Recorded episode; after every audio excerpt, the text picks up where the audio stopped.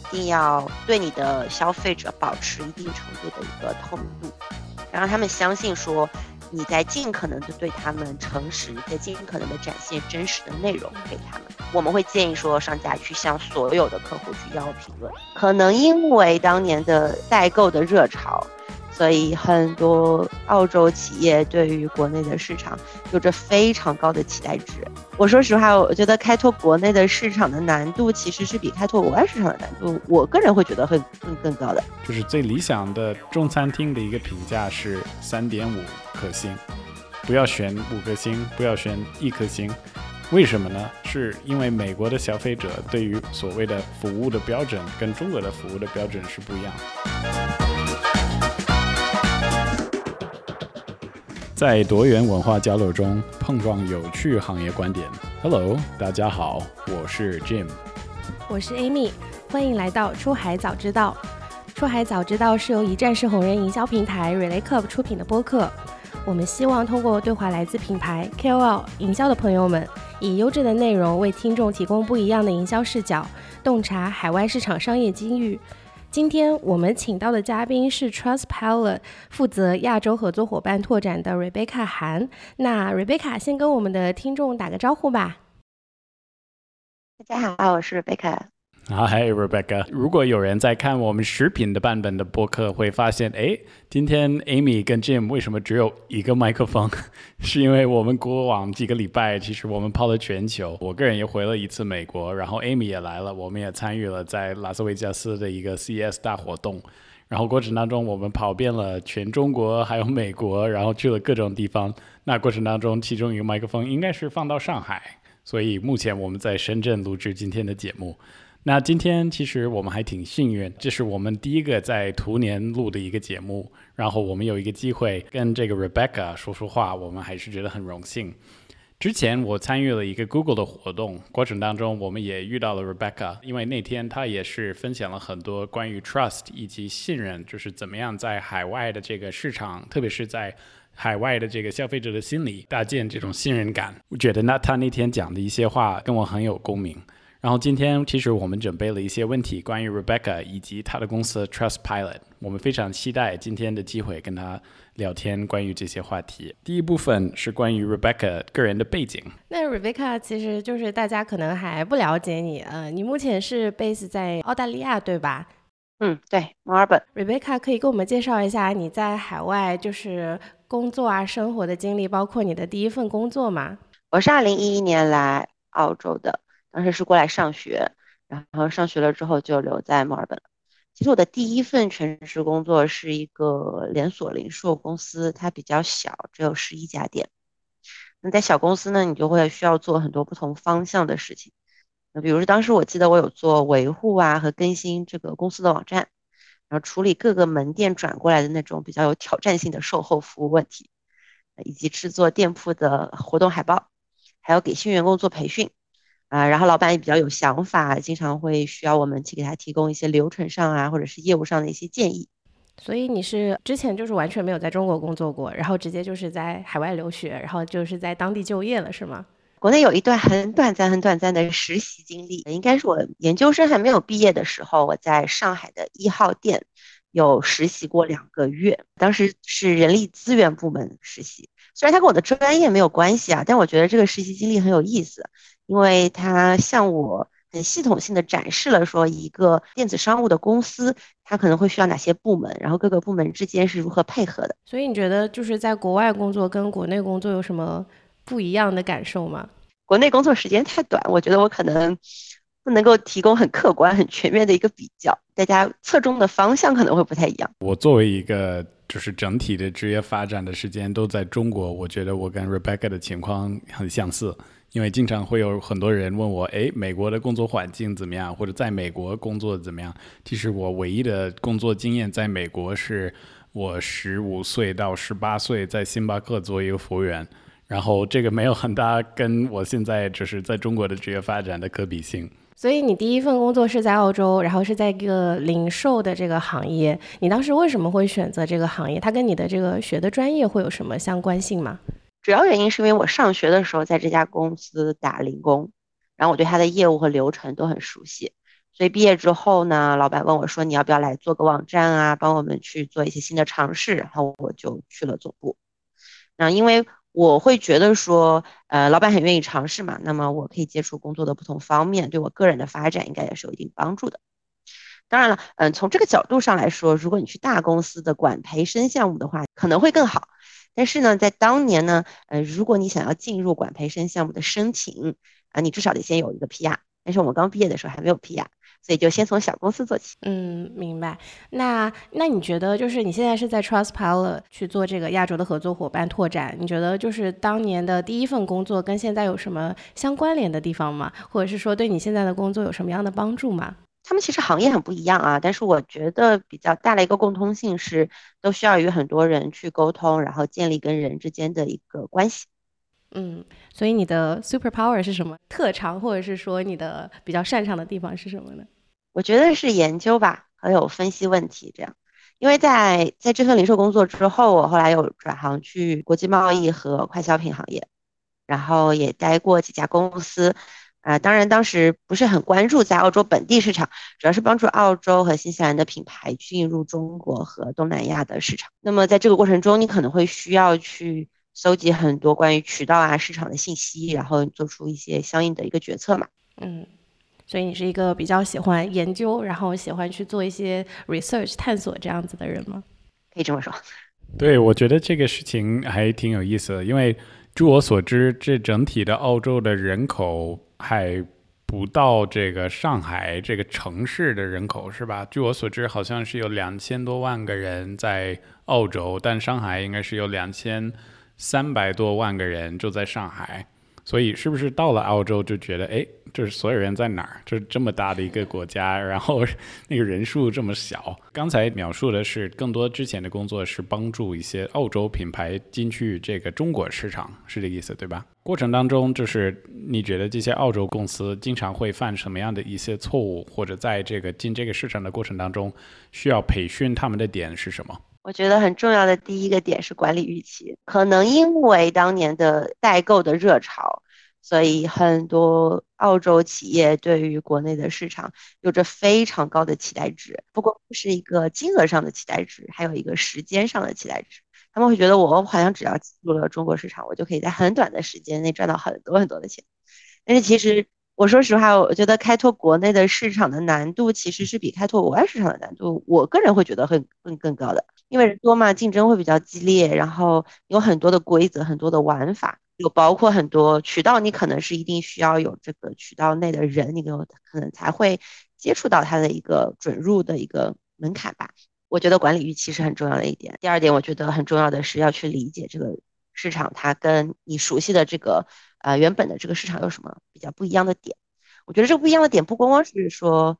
渠道这个方面，可能就是说消费者是怎么想的呀，那他们的一个搜索或者是购物习惯是怎样的。其实很多的企业家，西方的企业家想到这个中国市场，他们觉得中国人口比如说有14个亿的人，那我就把一款产品卖给每一个人，或者就是卖每一款产品利润是$1，那我就是一个 billionaire 是吧？所以这是好多的西方人或者西方公司进入中国市场其实想的太简单了，这个点我觉得说的还挺对的。反过来想，就是其实据我所知，现在 Rebecca 也是跟一些中国出海公司也是有一部分的合作对吗？那能不能形容就是之前是帮助更多的西方公司进入中国市场，那反过来想就是目前你也是帮助一些中国出海公司开始在一些其他的市场去发展，那他们相对来说有没有一些就是独有的问题或者独有的挑战？我说实话，进入 Trustpilot 的时间还不是非常长，所以我可能看到的一个不是一个很全面的现象。但是就我们目前来看的话呢，我会觉得说，至少说从逻辑层面上来说，全世界都是相通的。那么海外公司进入中国市场可能会存在着一些预期呀，或者说是对于当地市场的一个具体情况的了解不够深刻的问题。那么反过来说，这种问题很有可能或者大概率也会同样出现在中国公司身上。尤其我觉得是一个思维的一个本地化吧，可能是会需要去关注的。就是说我们可能会需要更多的去理解一下当地市场它的一个互动方式啊，或者说是消费者的心智啊，或者说消费者的偏好啊，他们都跟你中国市场有什么区别。因为就以我们这个平台来看的话呢，我们是说关于信任的方面的问题，或者说是我们是关于信任的一个话题。但是我们就会发现不同市场的消费者和商家对于信任的理解，包括信任以怎样的形式去展现，以及信任这个事情的重要性或优先级，都有很不一样的理解。那这个理解会直接决定了他们采取的一些公司的一些行为，和甚至是他的一些营销活动。很有意思。然后说到信任这个点以及 Trustpilot， 其实有的听众不一定知道这个 Trustpilot 是什么，所以能否通过一句话就是描述 Trustpilot 是什么？可以，一句话说 Trustpilot 是全球领先的在线消费者评论平台。但是我还想再多说几句，我想去解释一下这个，因为可能很多人听了在线评论平台，然后他们还是会有一点懵。然后我们遇到了很多人，他们尝试用不同的例子去问我们，那是不是这跟这个很像啊？是不是跟那个很像啊？那简单说呢， Trustpilot 将企业和消费者聚集在一起，以促进彼此之间的信任与合作。那我们是建立了一个透明度很高的平台，我们向所有人的开放，也就是说消费者跟商家都可以免费去使用 Trustpilot。 我们有两个核心关注的点，一个呢是我们想让提供给消费者一个放心购物的一个环境，另一方面呢，我们想要给商家提供基于评论的一个丰富的商业见解。那么有越多的消费者去使用我们的平台，去分享他们的经验或者是意见的话，我们就可以为企业提供更多更丰富的见解。从这个角度说呢，是一个正向循环，可以帮助企业去赢得更多消费者信任的机会。我想问一下 Rebecca， 就是这个 Trustpilot 一开始是为什么想要做这件事情，就是怎么想要搭建这个平台？因为我所了解的消费者，比如说在国内想要去买东西，可能就去看一下小红书，然后想要去餐厅吃饭就要看一下大众点评。那在国外可能就是比如说用一些 Yelp 或者是类似的这个 TripAdvisor 这样子的一些工具，这样子的平台。就是我想问一下 Trustpilot 一开始在诞生的时候是否有一些什么小故事，是为什么会创建这样一个平台呢？我们的创始人他在2007年的时候在丹麦成立了 Trustpilot。 那他最开始呢是一个很小的事情，就是他想要给他的父母选购一个家电，然后他发现网络上的信息非常的纷杂，就是他觉得说好像缺少了一个可以让人信赖的来源去帮助他去做这样的一个决定，所以他就创建了 Trustpilot。 那么创建 Trustpilot 之后呢，他对公司的这样的一个愿景的定义呢，就是希望 Trustpilot 可以成为一个信任的符号。那也就是说，当任何的消费者或者是个人他想要去验证或了解关于某一个企业或品牌的信息是否值得信赖的时候，他就会想到说我要去 Trustpilot 上看一看。明白。那现在就是在哪些国家和地区可能 Trustpilot 就是推广的会比较多？因为目前我在中国好像还从来没有听说过这样一个网站，就是目前你们会在哪些地区会有比较多的用户呢？我们在欧洲有很高很高很高的消费者接受度和占有率，然后美国市场也是发展的非常好。那我们澳新呢，就是我觉得做的也很不错，但是澳新刚才 Jim 说了，就是这个总体人数其实还是比较少的，尤其是跟国内比起来。那国内确实没有见过，因为我们没有一个中文的消费者的一个网站，所以国内的消费者，我觉得大部分消费者是从来没有接触过 Trustpilot。 但是可能少数的消费者，他们如果有海淘的经历，那么他们所购买的一些国外的电商网站有可能会向他们去发送一个评论邀请。其实听我们的节目的一些朋友们，其实大多数是在深圳或者在中国，那么他们在做的事情是出海相关的业务，他们可能自己是有自己的独立站，或者在亚马逊销售产品。那对他们来说 Trustpilot 能够给他们带来什么样的一些帮助？我觉得我们可以尝试从这个消费者他的一个行为去理解这件事情。那你想，你是一个消费者，然后你可能在网上去搜一些信息，你说我要买一条瑜伽裤，然后呢，那么你可能在一个广告中看到了一个 ABC 这个牌子的瑜伽裤，但是你从来没有见过这个网站和品牌，你不是很确定有没有雷埋在那里，对吧？你不想踩雷，那么你肯定会去谷歌上去搜。那我知道在国内大家可能会去小红书上去搜相关的例子，海外消费者对于谷歌的信任度还是很高的。那么当你做一个消费者，我跑去谷歌上，我去搜 ABC yoga pant， 我想去 reviews， 我想去看看有没有其他的消费者在说关于这个品牌的瑜伽裤。这个搜索结果第一页基本上大家就会看第一页嘛，第一页的所有内容可能就会决定了说这个消费者他要不要继续研究你的这个品牌，还是说他就此放弃了。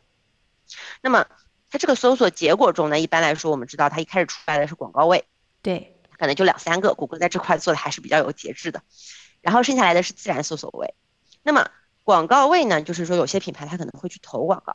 我觉得可能很多商家没有注意到啊，它有那个有的广告它的那个底下它会出现那个5颗小星星，然后后面写着什么 ratings for 比如说 abc.com， 然后多少条评论，然后消费者其实是可以点进那个 ratings 去看的。那么这个东西在广告位上的这个星星是什么意思呢？它用 Google 的角度上，它叫 Google Seller Rating， 就是谷歌卖家评分。那根据谷歌的数据呢，有谷歌卖家评分的这个谷歌广告呢，它的点击率呢可以提高多达10%。这个星星呢你怎么出现呢？那很简单，就是说你要通过谷歌认可的方式去收集的谷歌认可的一个认证评论，可以帮助你去累积展示这个星星的。Trustpilot 是谷歌的认证评论合作伙伴，那么所以通过 Trustpilot 收集的Verified Service Review， 就是认证服务评论，或者说中文的语境中我们可以理解为认证的品牌评论。明白。可以帮助你去累积展示这个星星。它其实也很简单啊，就是你只要在一个国家，比如说你的主要市场是美国吧，那你在美国市场你收集了超过100条 Verified Reviews Service Reviews， 那么你在美国市场投放的这个谷歌广告就底下会出现这个 Google Seller Rating， 谷歌卖家评分。但是我想强调的是，一定要记住有认证这两个字，不是任何一个评论就是说我跑上去写一下它就是认证评论的。不好意思，我可以理解，就是如果有一个消费者在 Trustpilot 上面去留一个言，它不一定是认证的，就是这样子的一个评价吗？是的。比如说如果你是一个消费者，你去 Trustpilot 上，然后打开了 abc.com， 我给他留了个言，这个留言叫做 organic review， 自然评论。那么如果你真的去 abc.com 上买了一样产品，然后 abc.com 给你发了一个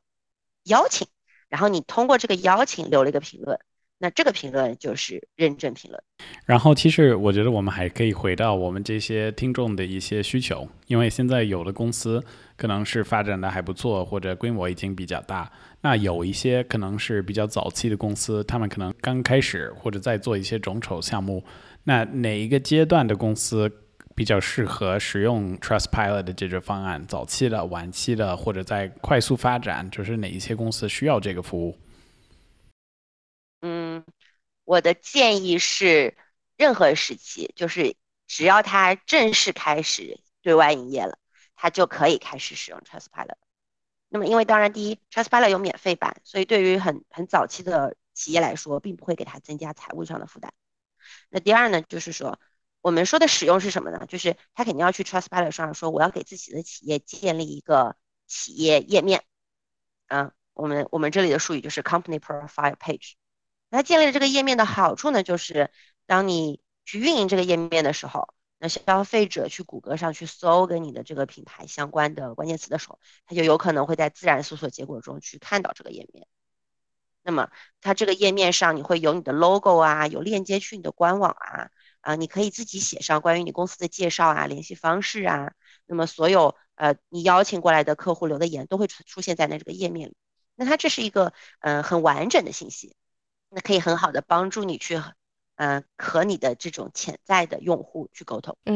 那我的理解就是其实可以从一开始越早期越好，就开始去累积这种 organic 的评论，不管它是自己到这个 Trustpilot 上面去留的也好，还是你给它发的邀请，其实就是这些内容累积，还是对不管是产品的这个后面的创新啊，还是对于消费者去做一些参考，都还是蛮有价值的，对吗？是这个意思？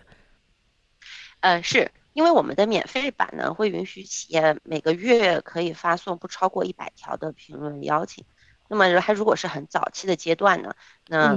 它的客户数量可能比较少，那其实这个是够用的。确实，它可以先通过方式去邀请他所有的真实客户，就是当这个真实客户完成了，那么这个自动邀请就发出去了，那么他通过这个呢，他就可以回收出很多很真实的 verified reviews， 相当于做一个积累嘛。那么可能等你的销售进入了一个还不错的阶段的时候，你已经有了很多的数据，对吧？那你把这些数据都展示出来，可以加速你去转化你的潜在消费者这样的一个速度。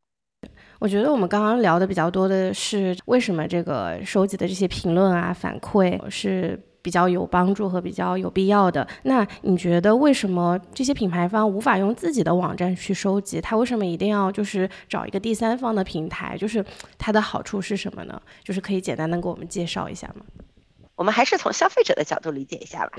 如果你去了一个网站，然后你看见这个网站，大部分的网站它可能都会放评论，对吧？放了全是5颗星，然后再配上一些图，然后让你觉得好像说很受到信任。但是就很多的企业他们放的都是其实是自己写的，或者说是他是经过了筛选的，他只放5星的出来，但他有可能他还收到了很多1星的，但是只是你不知道而已。如果这个评论它是受到商家控制的，其实它的真实性是存在一定的折扣的，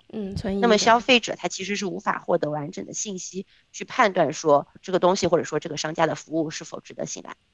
那么如果商家他在用一个第三方平台上去收集的评论来论证自己的真实性的话，会显得更加的可信，因为商家无法去直接修改啊，影响第三方平台上的一个数据。那这一来呢是给消费者提供了一些真实的内容，二来呢就是说显得商家也很自信，我很有信心，对我的产品对我的服务很有信心，确实，所以我邀请去第三方平台给我留评论。关于这个真实性的问题，我也想问一下，就是 Trustpilot 怎么去保证这个内容的真实性？因为我们平时在国内用大众点评，大众点评也会有一些刷评论的呀，包括说他会给你打电话，我经常说这样电话，给我打电话说，哎，你觉得外卖怎么样啊？然后你要不要给我们留个评价呀？就是那你们怎么去保证说这个评论是相对来说比较客观和真实的呢？我先说第一点，就是我们如何去确认它是一个真实的。其实说实话，这确实是一个非常 challenging 的 work， 但是呢，我觉得 Trustpilot 在这方面做的还是很不错的。首先呢，我们有一套系统，它会去阅读每一个留在 Trustpilot 上的评论，在这个过程中呢，我们就会去主动发现一些，比如说广告啊、虚假信息呀、或者是含有这种违法呀、或者是这样的信息的一个评论，然后我们就会自动把它删掉或者是隐藏了。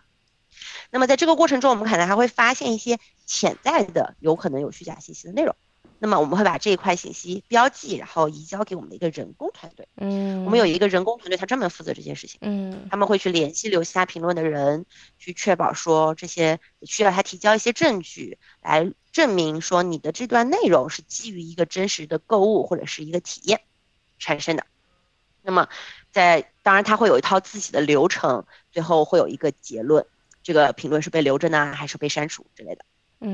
那通过这样的一个机制呢，我们会尽力的去保证内容的真实性。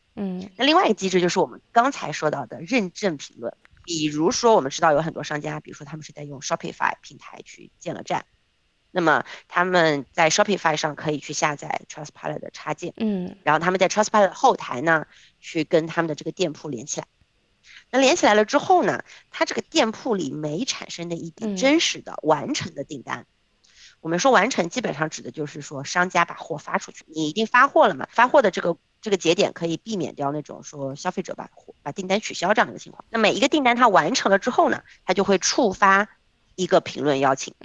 商家可以在后台去设置说，我想要触发之后4个星期向他发一个评论邀请，还是1个星期向他发送一个评论邀请，这完全取决于商家他自己的一个物流速度的一个情况。不好意思，我有个小问题，就是像这个触发了这个评论的机制了之后，目前的数据是有多少的这个顾客会给到反馈和评价呀？是否有一个大概的一个数据？目前我们会见到的比较常见的是8%到10%，但是这个数字它是因你的行业啊，因你的这种公司的情况，它会有不一样。比如说，如果你的客单价相对会比较低的话呢，那么你有可能会见到这个数据会稍微小一点。如果你的客单价比较高，或者是它包含很多跟服务相关的，那么你的这个数据可能会更高一点。对，其实解决这个问题也想问你，就是在中国的这些消费者行为和西方的国家的这些消费者行为，比如说很多人可能对于就是中国本土市场还是比较熟悉，因为很多的听众都是生活在中国，考虑到这个西方的市场的特性，就是怎么样搭建信任感在这些西方的消费者的心里，他们会一般就是收取什么样的信息的来源决定是不是要信任一个品牌？就是你一定要对你的消费者保持一定程度的一个透明度，让他们相信说你在尽可能的对他们诚实，在尽可能的展现真实的内容给他们。我们会建议说商家去向所有的客户去要评论，那不管这个客户你觉得有可能不是100%满意，还是你觉得他很满意，因为从长期来看任何一个客户都有可能给你很有价值的数据，消费者他也会觉得说你很重视他们的一个意见反馈。海外的消费者真的很关注商家的一个态度。我想分享两个小故事。国内很常见的商家，他们收到了他们觉得不是很好的评论，然后他们就会去联系消费者说，我给你20块钱，你给我改一下。对。但是这个情况如果你放在海外，你就可能会造成比较麻烦的后果。我们见到了很多消费者，他们会去说，这个商家居然联系我，想要用钱让我改评论，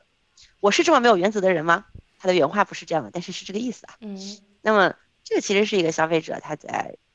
认知上，或者说他的一个决定上有很大的一个差异。其实刚刚说到这个差评的部分，其实收差评应该也是一个蛮常见的事情吧？你觉得就是平时在咱们 Trustpilot 这个网站上收到差评的大概的这个概率是多少啊？说实话我还真没有这个数据。但是我有另外一个研究的一个数据，我想和大家分享。去年和前年，然后有一些研究机构他们做了一些调查啊，比如说澳新地区的消费者有72%的受访者，他们表示他们希望看到一个总体比较积极的企业形象。但是呢，在这个总体积极的中呢，他们希望看到正面和批判性意见的一个组合，一个合理的组合。那么在欧美消费者呢，他们的反馈呢，大概有64%呢。他们表示说他们希望从一些犯了小错误但是能迅速去做出回应做出改正的公司那里去买产品。所以其实这两组调查数据它其实都是在说，就是消费者他意识到他也能接受你企业有不完美的地方，但是最重要的点可能是你有没有去理解你的不完美，有没有去做出相对应的一个回应，有没有去做出一些行为。像这种修改的话，就是你觉得有什么样子例子可以跟我们讲一下吗？就是比如说一个企业它收到一个差评，它可以怎么就是快速的反应啊，或者是做到什么样的修改？因为像产品大改感觉还是会需要一些时间的，有没有什么比较成功的一些案例可以跟我们讲一下，可以让我们的听众也可以一起学习一下？如果企业收到了比较有批判性的评论呢，我们会建议说你做的第一件事情是去回复这个评论。你只有通过这个方式你才可以弄明白一些具体的信息，从而帮助你内部去做调查呀，或者是内部去做一些讨论。比较建议说还要去跟你的内部的一个数据分析去结合起来看。有一个消费者他比如说反映物流有问题，那么你可能是不是需要去综合更多的数据来看这是一个偶然因素啊，还是个长期因素。在2020年的时候，澳洲有一个宠物食品的公司，他们呢收到了一个3星评论，说你们的这个产品里头附带的这个勺子啊，设计的非常不合理，我每次用特别的麻烦。然后这个企业呢，他在当天就回复了这条评论，说我们收到了你的意见，非常感谢。然后大概过了1个半月之后，这个企业呢，他去他的 social media 上发了一个文章，说我们之前犯了一个错误，我们的这个勺子设计的非常不合理，我们今天的客户的意见，我们现在把勺子给换了。那我觉得这就是一个很好的一个例子，他一来向他的客户展示了说我们的态度是非常良好的，我们非常愿意倾听你的反馈；二来是他向客户展示了说我们整个团队的行动力也是非常高效的。那我们觉得这个是很重要的点，所以我们立刻去采取了行动。你觉得通过 Trustpilot 这个平台，一个新兴的品牌是否可以去实现一些增长，或者是去推广他们的产品，可能会有这样子的一些效果嘛？因为我们的听众可能就是出海行业的这些从业者，可能大家很关注的也是这个 conversion， 就是最后的这个销售增长。那这样子的产品可以带来什么样子的好处呢？首先我想说，在 Trustpilot 平台内部我们没有做任何的推广，因为我们觉得说平台内的推广会影响内容的真实性跟透明度。但是我们认为 Trustpilot 对于商家的一个站内和站外的转化还是有帮助的。那么它的这个帮助的来源点是 Trustpilot 它在消费者中间的一个品牌信任度。你可能记得我们刚才有说 Trustpilot 在内容真实性跟整个平台信息的一个透明度上我们做了很多的努力。对，那正是基于这些努力，所以消费者他信任说我在 Trustpilot 上我看到的内容它是真的。也因为如此，你的企业如果在你的网站上啊，或者是在你的网站以外的各种沟通渠道上，你去宣传你在 Trustpilot 上收到的好评，你的消费者才会愿意去相信你宣传的内容的真实性。所以从这个角度上来说，我们可以帮助企业去提高它站内和站外的一个转化。然后我们其实刚才说到信任这个点，然后其实有各种方式可以在抓取人对你的品牌有信任感，其中一个比较不错的是红人相关的。然后我不知道就是这一方面 Amy 能否给我们介绍一个比较不错的红人营销方案，也可以就是想办法提升信任感。对，我觉得Jim说的很对，就是你在销售你的产品到海外的时候，你其实是很需要有一个第三方的背书，像 Trustpilot 是一个很好的背书。还有一个背书就是可能比如说你在 social media 请一些红人帮你去宣传你的产品，那他的观众就会看到你的产品，然后也会因为他的介绍会想要进一步的去了解，所以这个也是一个很好的一个背书或者是这个品牌露出的一个渠道。那 RelayCup 就是我们现在在做的这个 business， 就是我们其实是一个一站式的红人营销平台。我们现在想做的事情就是去连接品牌，还有就是海外的社交媒体的红人，然后去进行一个这样子的 KOL 合作，通过 KOL 的宣传去带到一些销售增长啊，或者是品牌露出。所以如果我们的听众朋友们想要更多的了解 RelayCup， 想要去做更多的在2023年更多的去做海外红人营销的话，可以跟我们的小助手 Clubby 联系，他的微信号是 relay_club，然后可以找他，我们会提供一些免费的试用的名额。所以就是2023年大家搞起来吧。好，谢谢 Amy。 因为刚才形容就是早期晚期的公司都是可以使用 Trustpilot， 那是说任何一个公司都可以做吗？比如说路边的一个包子铺也可以上 Trustpilot 吗？这种规模的公司都是可以使用吗？任何规模的公司都可以使用。其实我们看到说比如说英国市场，我们看到是说你不光光是电商网站啊、品牌啊、大型公司啊，我们会看到有什么会计师啊、律师事务所呀，甚至到什么水电工啊，他们都有在用 Trustpilot 去给他们的生意建立一个页面，然后去收集和展示他们的信任。其实我觉得中国蛮需要一个保洁阿姨的 Trustpilot 类似的服务，然后可以评估那些每一个保洁阿姨的不同的水准怎么样。中国的话就会非常卷，那就卷起来了。但是我刚刚听到的比较核心的信息就是因为我们有很多的就是中国的品牌方它是卖货到欧洲和美国，那像刚刚 Rebecca 分享的，目前 Trustpilot 在欧洲已经非常的成熟，就是大家都在使用。那么如果大家想要在欧洲能够触达更多的消费者，然后想让就是有很多的这种口碑效应的话，那我觉得 Trustpilot 会是一个非常就是很值得考虑的一个渠道，可以去试试看，对吧？美国市场也是，我们美国市场的团队真的是发展势头很猛。之前我们也说了，其实很多的听众是这些来自中国的小伙伴，那么目前有没有一些就是在帮助或者已经帮过的一些中国企业的故事或者案例可以分享？因为这样的话可能会让更多的一些小伙伴知道就是 Trustpilot 能够给这些中国公司带来什么样的帮助。在 Trustpilot 在我们的网站上，我们其实有放很多的公开的案例分析，但他们其实可能更多的是关于欧美商家的案例分析。但是呢，也有很多的中国商家有在使用 Trustpilot。那比如说我们大家熟知的适应啊、兰亭集市呀、携程的国际站啊等等。那么大家如果感兴趣呢，可以去 Trustpilot 的这种 consumer site， 就是我们的首页上去输入一个网址，或者呢去上方的这个 category 页面去看一个你感兴趣的分类。在这个里面你可以看到关于你感兴趣的那个企业的所有的一个评论信息，甚至你可以点进它的网站去看看它是怎么跟客户互动的呀，它是怎么展示评论的呀，或者它的社交媒体上都在做些什么。然后你觉得 Trustpilot 的服务能够给这些刚说的中国公司，他们是特别缺少什么吗？或者就是对于这些中国公司来说 Trustpilot 特别能够带来什么吗？我觉得这可能要分阶段。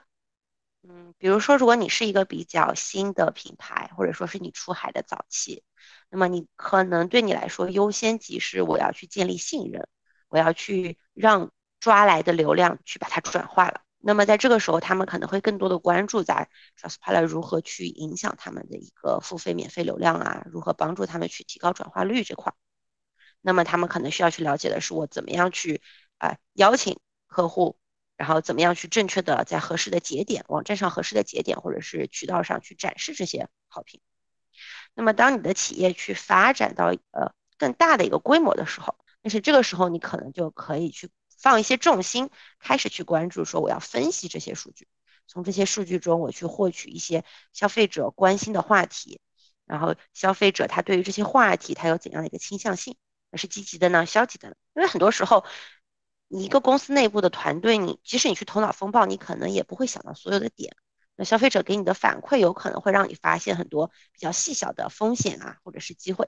好呀，那我最后一个问题就是给到 Rebecca 的，就是如果有一个出海的公司他想要开始使用 Trustpilot， 那你会建议他怎么开始呢？我之后可以给你们分享一个链接，然后大家可以去我们的这个网站上看一下，然后填一个表格，我们呢可以给你们提供一些免费的一些咨询和建议。那么包括呢是如何去使用免费版，当然如果你对更多的功能感兴趣呢，我们也可以去做详细的介绍。明白。是中文的团队还是英文的团队啊？我们有会说中文的小伙伴。最后一个环节是我们请来的嘉宾，我们都会准备一个小的好玩的一个 quiz， 然后 quiz 是关于这个每个嘉宾的专业的领域的一些问题，然后也想让听众们知道这些问题我们都提前没有让 Rebecca 来看。好的，第一个问题是，以下第三方评论网站中哪一家成立的时间最早？一共有3个选项 ，A 是大众点评网 ，B 是 Yelp， 那 C 是 TripAdvisor， 请作答。我选 B， 选 Yelp 是吗？正确的答案是第3个 TripAdvisor。我很确定 A 比 B 晚，但是我确实比较犹豫是 B 还是 A， 确实比 B 晚。对。我发现这次准备的问题都是难度也不低了哈。第二个是有多少比例的消费者在购物时看到正面和负面混合评价时会更愿意信任评论的真实性？有3个选项，第一个是74%，第二个选项是42%，第3个选项是68%。我选74%，这个问题好难。这个问题确实比较难，但这次还是接近的。但正确的答案是68%。可以告诉我一下数据来源吗？我很好奇。这是根据这个 e-consultancy 的支出的一个报告，回头我们也可以发过去。对，我们来到最后一个问题，最后一个问题是关于 Trustpilot 的。在此前 Trustpilot 发布了一些报告，其中提到从2007年成立到2020年总共收到了 1.2 亿条客户的评论，其中在2020年以下哪个星级收到的数量最多？一共是3个选项， A 是4星的评价， B 是2星的评价， C 是1星的评价。4星。4星吗？你确定吗？你确定吗？我确定。你选4星吗？你要改答案吗？我选4星。正确的答案是1星。对，2020年1星的评价收到的最多。其实1星评价挺好的，就是它会给你讲述它为什么给你1星，跟你那个5星好评说不定这字数是一样的，然后就可以看到很多的内容。那刚好，因为就是今天的这些问题都很难，我们可以再次有一个机会，未来再次请 Rebecca 来做分享，然后下次我们再准备一个 quiz， Rebecca 可以好好学习。开玩笑。那正好借着这个题目更新一下，截止去年6月底，就是22年的6月底， Trustpilot 上一共有超过82万家企业有评论，评论总数量已经达到了1.9亿条。这里我觉得有一个很有意思的点，我想要补充一下。你们知道，那逻辑上是通的，你们知道为什么是一星的会最多吗？你说，因为你自己上一次给一个商家主动留评论是什么时候？就是产品有问题的时候，因为当产品没有问题的时候，你很容易忽略这件事情。其实在国内那个淘宝也是一样的，当你对这个产品特别特别不满的时候，你就会想要去留一个那个评价。对，是这个逻辑吗？啊，是这个逻辑。对，所以我们说大部分开心的客户是沉默的，我们大部分开心的那个听众可能也是沉默的。对，也希望大家多多给我们鼓励，多多 like 我们，然后给我们留评论。我也分享一个故事，我觉得还挺有意思。我这次回美国就是过的圣诞，然后我跟一些朋友在聊中国餐厅在美国怎么选。其实很多的人会问我这个问题，因为我是一个就是在中国待了14年的一个美国人，然后每次回美国他们都会问我中国哪些餐厅是最好的。然后这个问题其实我也问了一些当地在美国的一些华人朋友，那么我问他们就是比如说你看 Yelp， 你看这些的就是评论的一些 APP 怎么样筛选，因为我害怕很多是水军啊、假的呀，或者就是虚假信息啊。然后他们给我一个非常明确的建议是在 Yelp 和 Google 上面就是有5颗星的这个选项，就是最理想的中餐厅的一个评价是 3.5 颗星，不要选5颗星，不要选1颗星。为什么呢？是因为美国的消费者对于所谓的服务的标准跟中国的服务的标准是不一样。比如说在中国，比如说你去北京啊，你去一些城市，你到一个餐厅，可能最好吃的那些餐厅，所谓的就是美国服务的这个标准是不存在的，说不定那个服务员就过来，然后把菜单扔到那个桌子上，或者说不定你就不会跟任何人互动，你就扫一个码，然后点餐，那个菜就来了。而且那个服务员的态度不是说不礼貌，但他也不会很体贴，他也不会像一个美国餐厅就是一直在你身边问你很多的这种很贴心的问题，就是 Sir how are you, ma'am how are you 这种话。关键的就是标准是在这些非常地道的中国餐厅时，那个菜是不是好吃，而且比如说很多的细节，包括比如说灯光，很多的在美国的就是中餐的餐厅可能是有这种白色的，有点像就是医疗做手术时的这种光线，因为这是非常亮，而且服务态度也有点就是跟美国标准不太一样，但各种方面就是比较奇怪，但是那个菜是好吃的。然后这个会导致就是美国人在做评价的过程当中，他们会就是因为比如说环境有点奇怪，然后服务态度没有达到他们的预期，但因为菜好吃，他们一般的就是平均的一个就是打分是3或者4，3和4之间。所以如果能够找到这种 3.5 颗星的餐厅，说明菜真的很厉害，不一定是就是美国的体贴的这个服务，非常礼貌的这个服务标准，但那个菜是好吃的。而且如果就是有一些听众们就是未来去美国，他们想找一个靠谱的好吃的中国餐厅，你可以上 Yelp 然后找到那些 3.5 颗星的餐厅。